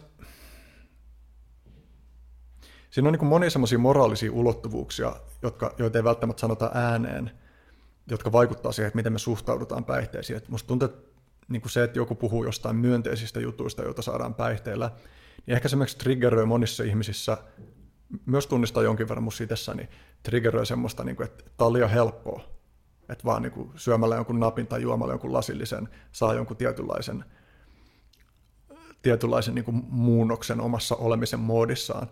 Et, niin kuin, se varmaan Sama juttu, jota, se, jota vastaan se sotii, niin on varmaan myös tämä niin kutsuttu protestanttinen työetiikka. Että ajatellaan, niin kuin, että, että ihmisen kuuluu niin kuin, kärsiä ja uhrata. Ja mä oon siitäkin jossain mielessä niin kuin ainakin oman elämäni kohdalla samaa mieltä. Että, että mä koen, että niin kuin pinnistely ja ponnistelu ja kärsiminen niin kuin, ja sen tietoinen valitseminen, valitseminen, että menee kohti vaikeita juttuja, niin on mun elämässä ainakin tällä hetkellä ihan niin kuin yksi olennainen elementti. Mutta sitten toisaalta taas mä huomaan niin tuon sanoessani ääneen, niin että, että kertoo myös ehkä jonkinlaisesta helppoudesta, jota omassa elämässä on. Että et on varmasti paljon ihmisiä, joilla on niin paljon kärsimystä, että sitä ei tarvitse erikseen niin kuin hakea kohdattavaksi. Mm. Ja, ja sitten niin kuin, että et jos erilaiset päihteet tarjoaa jonkinlaisia venttiileitä, joiden kautta niin kuin, niin kuin navigoida ongelmien äärellä, niin kuinka ymmärrettävää se on, että niitä käytetään. Ja että okei, okay, joihinkin juttuihin voisi olla parempia väyliä, että voi puhua siitä, että jos meillä olisi just enemmän tervettä yhteisöllisyyttä, jos me pidettäisiin toisistamme parempaa huolta, jos meidän työelämä olisi enemmän rakentunut sillä tavalla, että ihmiset kokisivat, että niiden työllä on oikeasti merkitys, ehkä että niiden työ liittyisi myös johonkin, joka on niin kuin omakohtaisessa elämässä koskettavaa, ehkä se vähentäisi tuohon liittyviä tarpeita käyttää päihteitä. Mutta, mutta sitten voidaan toisaalta kysyä, että, että entä ne kontekstit, joissa päihteiden käyttö vaan on niin kuin ensisijaisesti positiivinen juttu. Mä mietin vaikka nyt omaa suhdettani alkoholiin. Mä, niin kuin, no, alkoholi on tänä päivänä päihde, jota mä käytän eniten kaikista päihteistä, koska mä käytän hyvin vähän mitään päihteitä nykyään. Ja mä käytän alkoholikin tosi vähän. Mä join tuosta noin neljä annosta alkoholia ja se oli isoin, ainakin vuoteen isoin määrä, mitä mä oon juonut. Ja mun on vaikea nähdä, että siitä oli mitään haittaa mulle. Että okei, että voi olla, että mut kuoli joku muutama aivosolu siinä. Mutta, mutta niin kuin oikeasti käytännön todellisen elämän niin kuin kontekstissa, niin mulla oli tosi hauska ilta. Mun hauskat illat ei yleensä koostu alkoholin käytöstä tai minkään muunkaan päihteen käytöstä. Mä, niin kuin, mun niin kuin, ajanviettotavat on pääsääntöisesti päihteettömiä. Mutta kun mä valitsin tona iltana käyttää alkoholia ihmisten kanssa, jotka myös käytti alkoholia, niin se oli tosi hauskaa. Se tuotti jonkun tietyn moodin, jossa mä olin kosketuksissa niiden ihmisten kanssa eri tavalla kuin mitä normaalisti, koska kyseessä oli niin kuin urheiluseuran illanvietto. Niin, niin siinä on mun mielestä jotain arvokasta niin kuin kokea ihmiset vähän eri moodissa kuin normaalisti. Ja, ja tota samaa mun mielestä voisi niin kuin laajentaa paljon muuhunkin päihteiden käyttöön, että et suuri osa siitä oikeasti niin kuin tuo myönteisiä asioita ihmisille. Ja jos me ei pystytä puhumaan siitä, että mitä kaikkea myönteistä tuo, niin me ei pystytä myöskään rajoittamaan niitä negatiivisia haittapuolia. Ja alkoholista tätä ymmärretään musta jonkun verran, mm, mutta silti mä koen jotenkin, että mun on helppo puhua tuosta alkoholijutusta, kun mä käytän sitä niin vähän, että sit kukaan ei oikein voi sanoa tuohon vastaan, että no, sulla on paha alkoholiongelma, kun sä käytit niin neljä annosta alkoholia. Mutta et, et se, että et sit puhumattakaan nyt niin kuin laittomista päihteistä, että sulla oli Karle Hurtik vieraana tämän sun podcastissa, joka puhui kannabiksen osalta niin kuin omasta kokemuksestaan siitä, että mitä hyviä asioita se on tuonut hänen elämäänsä, ja se oli aika poikkeuksellinen puheenvuoro. Ja, ja, ja tuon tyyppisiä puheenvuoroja mun mielestä tarvittaisiin paljon enemmän, jotta pystyttäisiin oikeasti ymmärtämään, että mitä, mitä ne käyttötarkoitukset on, miten me voitaisiin edistää sellaisia käyttötarkoituksia, jotka tuottaa positiivisia asioita, ja, ja ehkäistä niitä, jotka tuottaa kielteisiä asioita. Mä mietin niin kuin, mä itse niin varhaisaikuisena käytin kannabista aktiivisesti niin kuin useamman vuoden ajan. Se ei ole nyt kohta kymmenen vuoteen ollut ollenkaan mun elämässä enää mukana, mutta mä koen, että sekin avasi tosi monia myönteisiä juttuja. Sama tapa kuin mitä Karle kuvaili, että esimerkiksi se vaikutti siihen, että niin kuin omaan kiinnostukseen ajatella ja myös omiin kykyihin ajatella asioita monesta eri perspektiivistä. Sillä oli joku rooli siinä, kuten sillä oli myös rooli esimerkiksi mun jossain semmoisessa aistillisessa herkistymisessä, joka, jonka mä koen kummaskin näistä tapauksista, että ne on jäänyt. Että mä en ole niin vuosikausin koskenutkaan kannabikseen, mutta ne on ollut jotain, mitä mä oon oppinut niiden kokemusten kautta. Ja tämä on ehkä semmoinen juttu, mitä me voitaisiin tuoda niin näkökulmalta päihteisiin toivoisi tulevan enemmän, että suhtauduttaisiin niihin silleen, että voiko nämä tilat, joita näiden kautta on koettavissa, niin voiko ne olla sellaisia, joita voi oppia hyödyntää niin kuin myös muussa elämässä. Ja tästä itse asiassa niin kuin musta yksi kiinnostava silta on, kun me ollaan nyt viitattu vähän psykedeeleihin, niin psykedeliterapia, jossa siis psykoterapian apuvälineenä niin kuin hyödynnetään MDMAta tai psilosybinia tai LSDtä. Tästä tehdään nyt tällä hetkellä paljon tutkimusta. Se on niin kuin selvästi suuressa nosteessa oleva niin kuin psykiatrian ja mielentieteiden ja mielen, mielenhoidon niin kuin tällaisia alueita, niin siinä yksi keskeisiä pyrkimyksiä on just se, että niissä muuntuneissa tiloissa, joissa hyödynnetään psykoterapeuttisia tekniikoita, niin opitaan asioita, jotka kulkee mukaan sit siihen arkielämäänkin. Et esimerkkinä tämä MDMA-terapia. MDMAta tutkitaan nyt tällä hetkellä erityisesti traumaperäisen stressihäiriön hoidossa.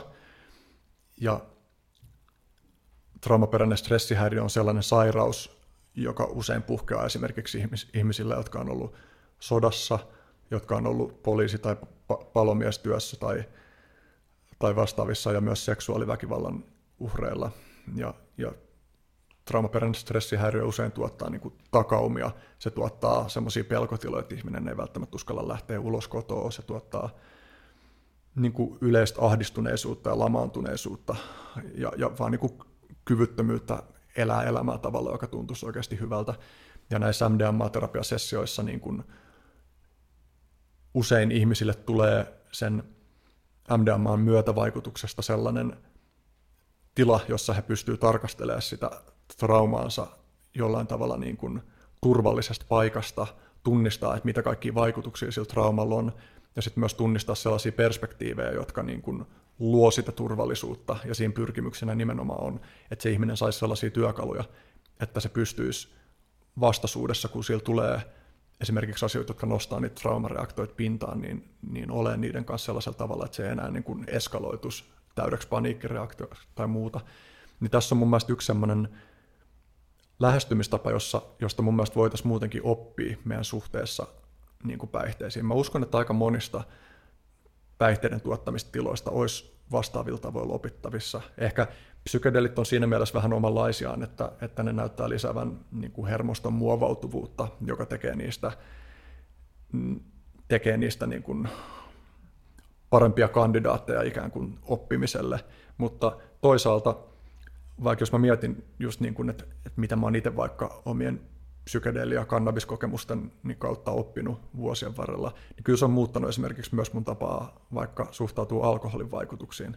Että nykyään mä niin kuin, tai niiden kokemusten myötä, vaikka mä aika harvoin ja vähän käytän alkoholia, niin silloin kun se tapahtuu, niin mä suhtaudun jotenkin erilaisella uteliaisuudella ja, ja myös niin kuin niiden, että jos mulla on seuraavan päivän darra, niin mä saatan suhtautua siihenkin sellaisella, että okei, että minkälainen kokemus tämä oli ja mitä mä opin niin kuin tästä tilasta, joka mulla on nytten, että, että darrakin on, ja tämä liittyy myös ehkä jokin niin meditaatiolähestymistapaan, että, että sitä krapulaakin voi havainnoida silleen, että no millaisin tavoin tämä muuttaa mun olemisen moodiin, miten se vaikuttaa mun mielialaan, miten se vaikuttaa siihen, että minkälaisia ajatusratoja niin kuin mun ajattelu kulkee. Ja Siis mun on pakko lisätä tähän, koska mulla tuli tämä aikaisemminkin jo mieleen, että toi on erittäin inspiroiva asia, että miten, miten voi omaa niin kuin darraa havainnoida, mutta sitten mutta mä olin just sanoa niin niihin ikään kuin motivoivia hyötypuoliin sen, että, tai mä huomaan tuota samaa reflektio, mitä mä teen niin kuin silleen just alkoholinkin vaikutuksiin. Ja, ja mulla on usein on sellainen, että jos mä oon juonut vähän enemmän, niin sit mulla tulee aika herkästi sellainen, että mä tart, mun ajatus seuraavana päivänä tarttuu johonkin yksityiskohtaan, ja sitten mulla tulee siitä morkkis. Niin sitten tavallaan nykyään mä oon oppinut silleen, että se morkkis on ikään kuin sellainen, mutta tämäkin tulee sellaisesta, että ehkä mä oon niinku psyykkisesti semitasapainos pystyy olla, että pystyy ajatella näin, mutta tavallaan, että tämä, tämä morkkis tuo mun elämään sellaista niinku, tiettyä niinku, sellaista outoutta ja niin kuin hajanaisuutta ja sellaista, niin kuin, että et, et, mä oon niin kuin tehnyt jotain, mitä mä en ehkä muuten tekisi, ei yleensä mitään hirveän pahaa siis todellakaan, mutta jotenkin mitä mä en muuten tekisi, mua niin kuin nolottaa se, ja nyt mä joudun hyväksyä sen, että mä oon, niin kuin, mä oon tosi epätäydellinen ihminen, tai että joku pitää mua ehkä nyt nolona tai tyhmänä, ja sitten pääsee niin kuin käsittelemään sitä, että aa, että tällaista se on, että mun ehkä pitää niin kuin oikeasti, mun pitää niin kuin opetella olemaan tämän tunteen kanssa, että joku ehkä pitää mua nyt nolona tai tyhmänä, tai silleen, että tai että jos mä haluan sanoa, nyt tästä tulee hirveä kuva, että niin mä tekisin jotain kauheat juttuja, mutta tavallaan, että jos mä haluan pyytää jotain anteeksi tyyliin, kun mä oon keskeyttänyt kaverin, se voi olla siis tällainenkin juttu puhe, puhuessa, niin sitten tavallaan, että okei, että mun pitää niinku pyytää anteeksi ja antaa sen niinku parantaa mun, kun se saa sanoa mulle, että ei sä ajatellut niin ja niinku näin. Ja on hienoja kokemuksia, mä voin niinku ottaa siitäkin irti. Ja, ja mä oon ihan samaa mieltä, että pitäisi puhua niistä toi oli, toi oli kans tosi hyvä, että, että niistä hyödyistä, ei vaan sellaisten ihmisten, jotka on tällä hetkellä psyykkisesti jotenkin suht tasapainossa. Mun mielestä ei ole ok, että vaan niillä on oikeus puhua, tai jotka käyttää vähän päihteitä, että niillä on oikeus puhua, vaan kyllä meillä kaikilla on ne motivaatio, motivaatiotekijät. Toki se on niin kuin, ehkä sellainen, jos ihmisellä on mennyt pakonomaiseksi, pakonomaiseksi päihteiden käytöksi, se on aina niin kuin tosi, yleensä tosi surullista tai sellaista niin kuin vaikeampaa, mutta muuten ehkä niin kuin, ainahan siihen liittyy meillä motivaatiotekijöitä, miksi me käytetään. Oli sitten paljon tai vähän tai usein tai harvoin tai muuta. Et, et kyllähän siitä niin kuin ihmiset saa selkeästi ihan hirveästi irti, mutta sitä keskustelua voisi vähän tasapainottaa, että sitten, no niin kuin siinä Karlen podiatroskin me paljon sitä puhuttiin, että olisi tilaa sitten kaikille sille paskallekin, mitä ne päihteet voi aiheuttaa, niin kuin sellaista aitoa tilaa ja kenttää, kun ihmiset kokee, että asia nähdään niin kuin aidosti, oikeasti niin kuin reaalisin, niin kuin miten asiat oikeasti on, ja moni, niin kuin, että ne on monimutkaisia ja moninäkökulmaisia. Niin kuinka paljon just nyt vaikka sekä kannabiksen että psykedeelien kanssa tapahtuu sitä, että koska siis niitä käyttäville ihmisille niiden, tai sanotaan, että niille, jotka kokee saavansa niistä hyötyä, niin ne hyödyt usein oikeasti koetaan tosi radikaaleiksi ne on niin kuin oikeasti huomattavia. Ja, ja sitten kun se ikään kuin virallinen narratiivi on se, että tästä ei voi puhua, tai tämä ei ole hyväksyttävää, tai ei ole siedettävää, tämä on, niin kuin, tämä on väärin, tämä on moraalitonta, niin se herättää sen vastareaktion, joka just saa sulkea pois sen kaiken kielteisen, jota niissä on. Ja jonkin verran, jos mä mietin niin kuin sitä, että kun mä junnuna itse niin kuin tutustuin kannabikseen ja, ja niin kuin koin, että hei, tämä on tosi mielenkiintoista ja tämä avaa ihan uusia puolia, niin kyllä mulla meni, niin kuin, vaikka mä tiesin niin kuin niistä haittavaikutuksista ja mun ensi, ihan ensi vaikutelma, minkä mä oon saanut kannabiksesta aikoinaan joskus niin kuin yläasteikäisenä, kun frendit on polttanut sitä, oli tosi kielteinen. Että et musta niin kuin, niin kuin siihen näytti liittyvän monia ongelmia ja haittoja, joita me jälkeen oon hahmottanut, että ne, osa niistä ongelmista on myös ollut, niin kuin, että tietynlaista elämäntapaa elävät tyypit on siihen, sen ikäisenä niin kuin alkanut polttaa. Mutta että kuitenkin mä oon tiennyt niistä haittavaikutuksista myös jotain, mutta että kyllä siinä silti meni aika pitkään, että mä aloin ottaa tosissaan sen, että, että, että sillä on myös paljon haittavaikutuksia, etenkin paljon käytettynä. Ja, ja niin kuin, mulla se aikoinaan jäi pois sit kokonaan sen takia, koska mä niin kuin aloin totea, että ne akuutit vaikutukset alkoi olla mulle yhä epämiellyttävämpiä. Et siinä, missä aiemmin oli tullut niin kuin miellyttävää herkistymistä ja ajatuksen juoksun niin kuin moniulotteistumista tai jotain, niin sitten jossain vaiheessa alkoi yhä useammin vaan tuottaa niin kuin sekä henkisesti että fysiologisesti vaan inhottavia tiloja, ja sitten se vaan pikkuhiljaa hiipu pois. Ja, ja toikin on semmoinen story, jota mun mielestä kuulee tosi harvoin, että on, niin kuin, meillä on nämä tarinat jostain ex-käyttäjistä, jotka on niin kuin, mennyt tosi pahaan paikkaan sen käytön kanssa ja joutunut niin kuin, pelastaakseen elämänsä, niin joutunut lopettaa. Ja harvemmin kuulee niin kuin semmoista, että, että no ei, että mä käytin aikana ja se, sillä oli niin kuin moni tosi hyviä puolia, siinä oli myös huonoja puolia, mutta ei se kärjistynyt missään kohtaa erityisesti, vaan että se niin kuin, mun huomio vaan alkoi mennä ihan toisiin juttuihin ja sitten se vaan jäi pois. Se ei vaan kiinnostanut tarpeeksi. Niitä on tyyppisiä storeja kuulisi mielellään useammin ja ylipäänsä sitä niin kuin kirjoa, että miten monenlaisia polkuja ihmiset kulkee eri päihteiden kanssa. Mm, nimenomaan, jep.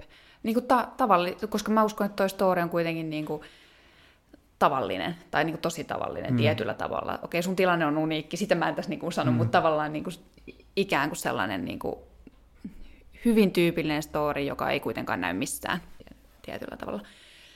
No, ehkä mä haluaisin puhua hetken aikaa vielä kieltolaista, koska se on aina sellainen, jos mennään vähän niin kuin yhteiskunnallisemmallekin tasolle tästä henkilökohtaisemmasta, niin se on kuitenkin aina sellainen, mikä pyörii keskusteluissa ja liittyy vahvasti tähän aiheeseen, koska meillä on kiellettyjä, tai mikä edes on kieltolaki, koska eikö sillä voi tarkoittaa niin eri asioita, että saako aineet niinku käyttää, saako niistä tuomion, joutuuko vankila, onko se kieltolaki vai niinku, niin, mikä on kieltolaki?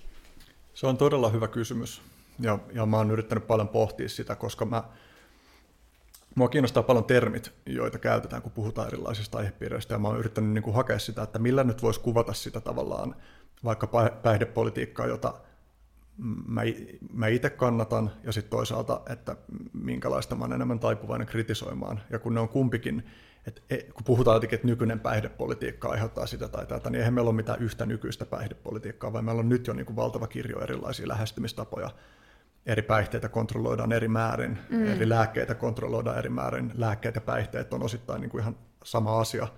Tai että, että monet lääkkeet on myös päihteitä, joilla sitten vaan on niin kuin lääkinnällisiä ominaisuuksia.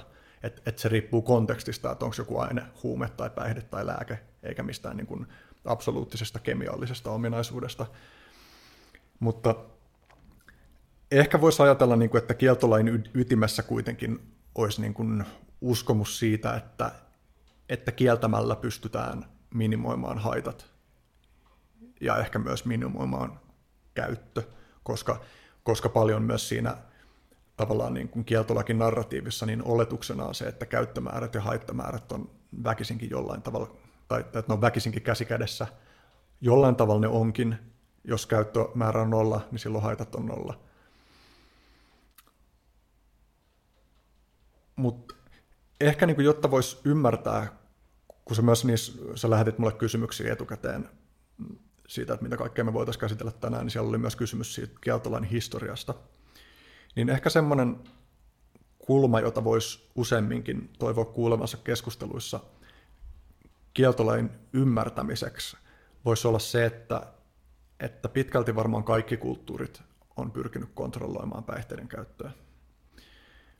Useimmissa kulttuureissa todennäköisesti on ollut jotkut päihteet, jotka esimerkiksi vaikka on maantieteellisesti ollut saatavilla tai joita on vaan opittu valmistaa. Ne on niin kuin integroitunut siihen kulttuuriin. Niillä on ollut tietty semmoinen, niin kuin, englanniksi sanotaan container, mä en tiedä voisiko niin kuin astia nyt toimia tässä, mutta tavallaan semmoinen niin joku puitteisto, jossa, joka ohjaa sitä, että miten sitä päihdettä käytetään. Ja, ja veikkaisin, että merkittävä osa kulttuureista lähtökohtaisesti suhtautuu vierastaen siihen, sit jos jostain tulee, toisesta kulttuurista tulee joku päihde, joka ei ole itselle tuttu. Se aiheuttaa ihmisissä käyttäytymismoodeja, jotka on itselle vähän vieraita. Jos sä oot tottunut joku tietyn päihteen käyt, niin kuin vaikutuksiin ihmisissä, niin sä et ehkä joudu käyttämään niin paljon kognitiivista kapasiteettia siihen, että sä yrität arvuutella, että miten tämä tyyppi nyt toimii. Jos ihminen on käyttänyt jotain päihdettä, jota sä et tunne, niin se voi olla tosi pelottavaa. Ja, ja, ja vastaavasti sitten, että mitä enemmän sä oot nähnyt tietyn päihteen vaikutuksia, niin sitä niin kuin vähemmän sä koet tarvetta olla varuillas, koska sä tiedät suunnilleen, että minkälaisilla tavoilla se todennäköisesti vaikuttaa. Mutta että toi kontrolloiminen ja kieltäminen on kuitenkin ihan niin kuin merkittävä juttu vaan ihmiskulttuureissa, ja ylipäänsä niin kuin tabut on merkittävä juttu ihmiskulttuureissa. Tabut luo yhteenkuuluvuuden tunnetta. Se, että meillä on tiettyjä kiellettyjä alueita, joille ei mennä, tiettyjä toimintatapoja, jotka ei sovi, jotka voi olla eri naapurikulttuurilla, niin, niin luo meille niin kuin yhteenkuuluvuuden tunnetta. Ja, ja esimerkiksi niin kuin seksiin liittyvät tabut on, on yksi juttu, mikä varmasti on tästä hyvä esimerkki. Eri kulttuureissa eri asiat on tabut, mutta sellaista kulttuuria, jossa ei olisi seksiin liittyviä tabuja, niin tuskin on olemassakaan. Ja, ja niin kuin, niin, päihteisiin liittyy paljon tabuja ja tabut myös voi ohjata. Niin kuin, että, että jos miettii nyt vaikka seksiin liittyviä tabuja, niin jos ajattelee vaikka tällaista niin kuin jotain konservatiivis-kristillistä ajatusta seksistä, niin eihän se ajatus ole se, että seksi on paha, vaan se ajatus on se, että seksi on niin kuin monissa konteksteissa paha, mutta sitten on, tosi, niin kuin on tietty konteksti, jossa se on tosi hyvä. Niin vaikka voidaan kritisoida sitä, että mitä sitten sit seuraa, että on niin monia konteksteja, joissa ihmiset haluaisi harrastaa seksiä ja ei saa, niin sillä voi olla tosi monia haittavaikutuksia, mutta se kuitenkin luo jotkut semmoiset puitteet, puitteet, joissa seksiharrastaminen voi olla hyvä juttu. Ja, ja ton, tosi, niin kun, funtsiminen auttaa ymmärtää sitä, että, että minkälaisia rooleja ne tabut ja kiellot ja rajoitukset voi niin kun näytellä meidän, meidän elämässä ja meidän kulttuurissa.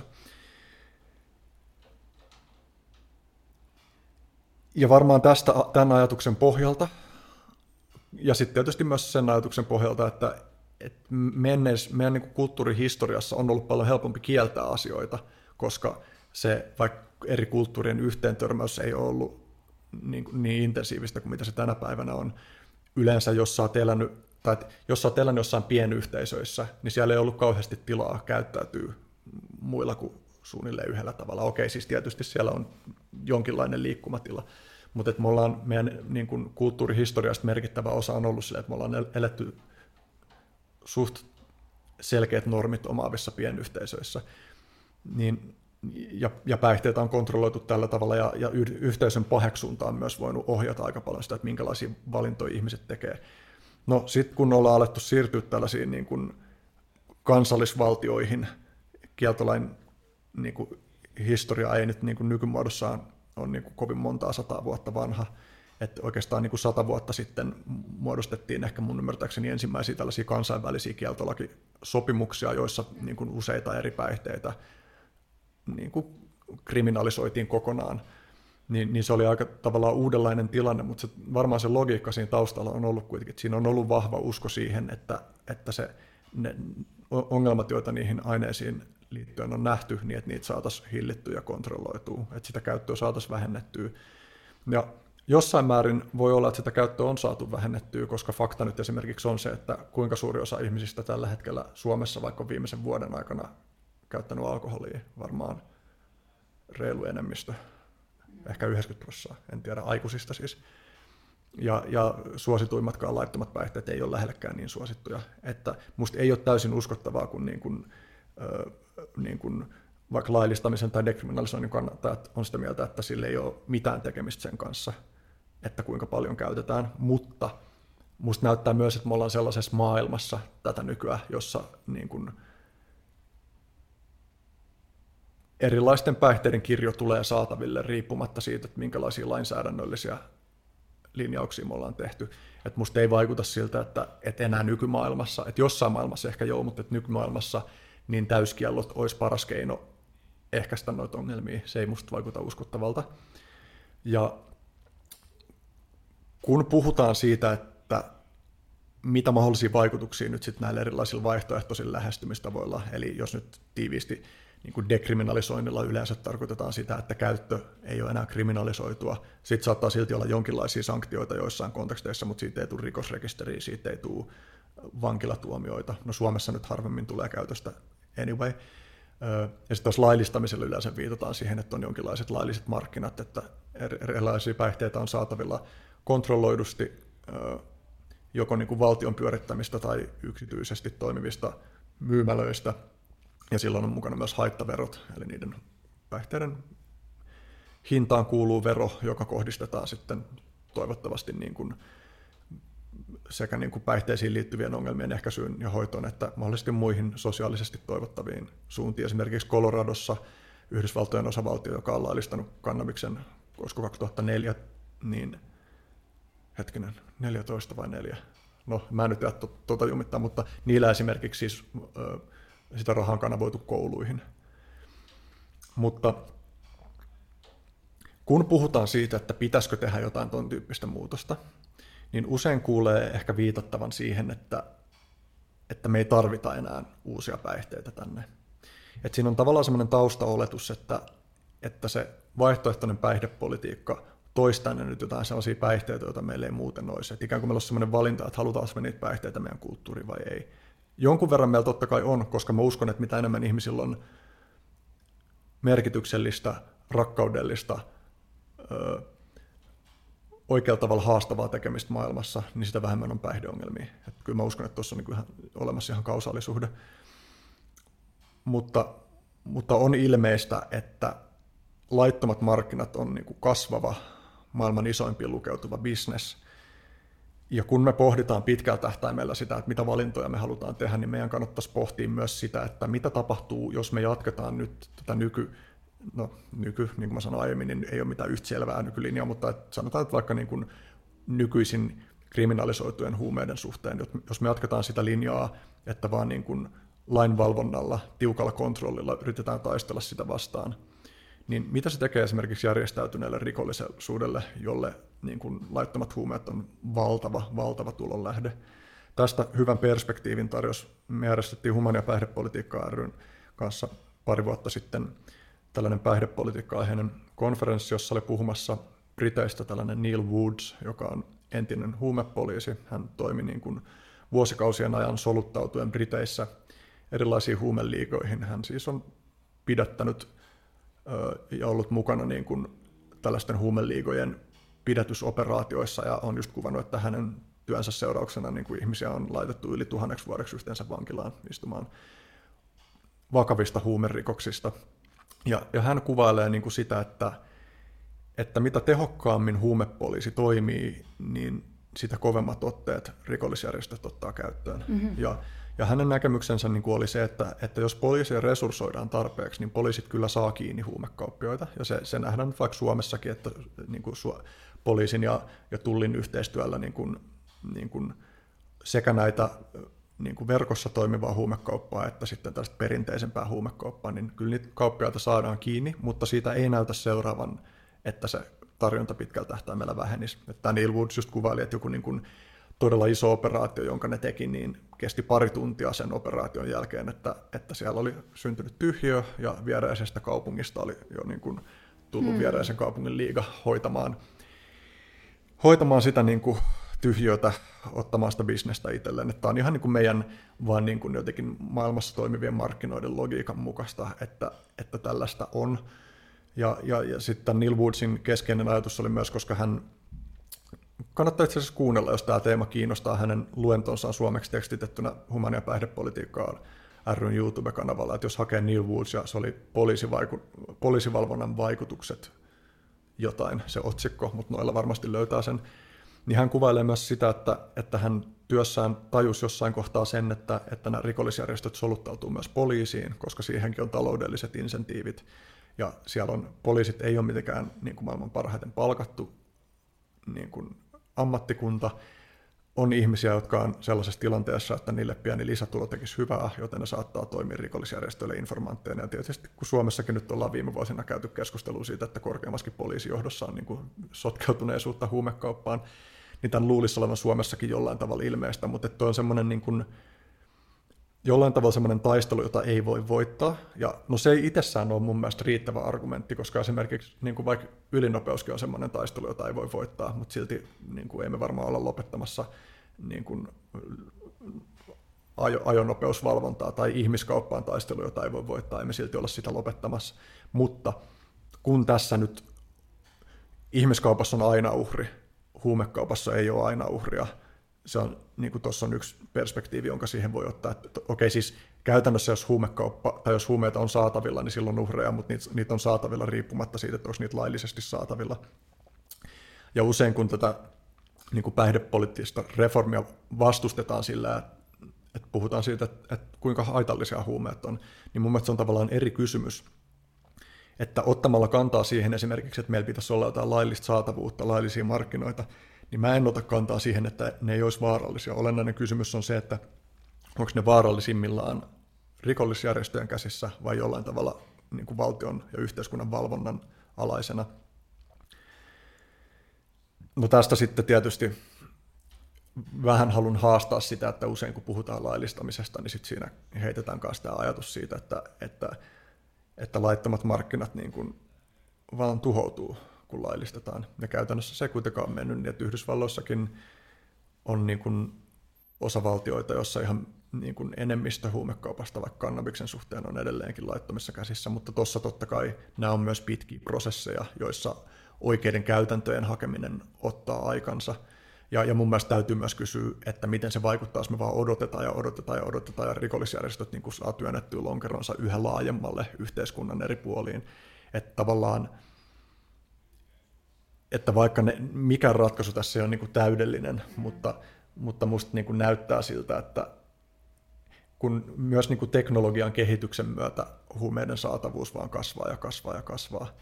Ja ehkä lä, niin kuin lähitulevaisuudessa meillä saattaa olla jo jotain 3D-printattavia huumeita, että sä voit vain niin kuin ottaa jostain netistä reseptin ja tuottaa itse jollain la, suht halvalla kulutuskäyttöön saatavilla olevalla niin kuin masinalla huumeita, niin toisilla Mä toivoisin, että me alettaisiin tosi paljon enemmän puhua nimenomaan taas siitä, että mitkä on niitä oikeita konteksteja.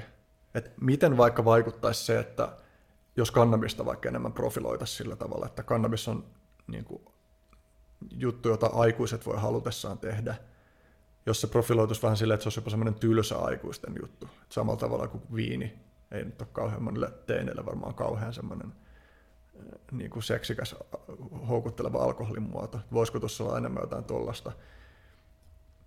Voisiko niin kuin, no, niin kuin mä mainitsin tuossa aiemmin, että, että psykedeelit on musta ollut erityisen kiinnostava psykoaktiivien ryhmä, niin näyttää nyt siltä, että tuon terapiatutkimuspuolen kauttakin jo ne on tulossa aika voimakkaasti meidän yhteiskuntaan, mutta ne ei tule pelkästään siinä lääketieteen kontekstissa. Että vaikka niin kuin näyttää nyt ihan uskottavalta, että seuraavan viiden vuoden sisällä niin kuin Suomessakin tulee olemaan jo laillisia konteksteja, joissa hyödynnetään MDMAta tai psilosybiiniä esimerkiksi terapian apuvälineinä, niin samanaikaisesti se myös niin kuin terveydenhuoltojärjestelmän resurssit tarjota ihmisille heidän kaipaamaansa hoitoa on rajoitetut. Ja ihmisiä kiinnostaa ja ihmiset käyttää psykedeelejä omin päin. Mitä me voidaan tehdä sen eteen, että, että syntyisi mahdollisimman paljon semmoista kulttuurillista ymmärrystä, ehkä jopa viisautta. Ehkä voi puhua jostain niin kulttuurillisesta hiljaisesta tiedosta, joka niin kuin, tai se voi olla sekä niin kuin eksplisiittistä, että on ihan konkreettisesti ääneen sanottuja juttuja, että sitten on myös vaan semmoisia, että on tapana toimia tietyllä tavalla ja se ohjaa ihmisiä tekemään parempia päätöksiä. Että, että mitä olisi tehtävissä niin kuin sen ennakoimiseksi, että jos nämä jutut tulee enemmän valtavirtaan, niin että se tapahtuisi sellaisella tavalla, joka mahdollisimman vähän tuottaisi ongelmia, vaikeuttaisi jo olemassa olevia mielenterveysongelmia, mm, elämänhallintaongelmia, kaikki tällaisia, ja, ja enemmän veisi sellaiseen suuntaan, että esimerkiksi, että kun psykedeelejä käytetään, niin se palvelisi ihmisten kokonaisvaltaista hyvinvointia, palvelisi sitä, että he voi tehdä oikeanlaisia päätöksiä omassa niin kuin arki- ja henkilökohtaisessa elämässään, muodostaisi parempia suhteita muihin ihmisiin. Tämähän on yksi juttu, mitä puhutaan niin kuin yhtenä psykedeeliterapian antina, että ihmiset usein kuvaa sitä, että, että se merkitys, niin kuin vaikka perheenjäsenten ja rakkaiden ihmisten merkitys jotenkin korostuu tosi voimakkaasti niiden kokemusten aikana sellaisella tavalla, että ihminen haluaa tehdä konkreettisia muutoksia, jotta tulevaisuudessa niin kuin myös tulisi kultivoitua, vaalittua niitä parempia suhteita. Sitten taas, jos psykedeelejä käytetään jossain ihan satunnaisessa kontekstissa, niin saattaa tulla tuollaisia fiiliksiä, mutta sitten jos sä palaat, jos se käyttökonteksti on vaan niin kuin joku semmoinen tosi niin kuin päihteinen, öö, no tälleen kärjistää niin kuin vastuuton kulttuuri, niin, niin se todennäköisyys, että siitä saa niin kuin tuotua mukanaan jotain semmoista, joka oikeasti auttaa muuttaa elämää, on, on ehkä selkeästi pienempi. Ja niin kuin, Niin, se olisi hyvä, ehkä siitä olisi hyvä keskustella kanssa, että miksi siitä on niin vaikea puhua, että kaikilla päihteillä on olemassa oikeita konteksteja. Et kuitenkin niin, kuin, niin, kuin niin sanotusti kovimpina miellettyjen huumeidenkin käytölle on oikeita konteksteja. Et vaikka niin kuin voimakkaat opioidit, niin et me hyväksytään, että niillä on lääketieteellisiä käyttötarkoituksia. Ja mä en nyt tässä sano, että ominpäin käyttö ja lääketieteellinen käyttö on sama asia. Mutta mutta väkisinkin, kun kaikki ihmiset, jotka kaipaa hoitoa erilaisiin juttuihin, niin ei saa sitä niin kuin sieltä lääketieteellisen järjestelmän kautta, niin väkisinkin osa siitä ominpäin käytöstä on myös niin kuin ihan perusteltua ja ehkä pyrkii tapahtumaan parhaassa mahdollisessa kontekstissa.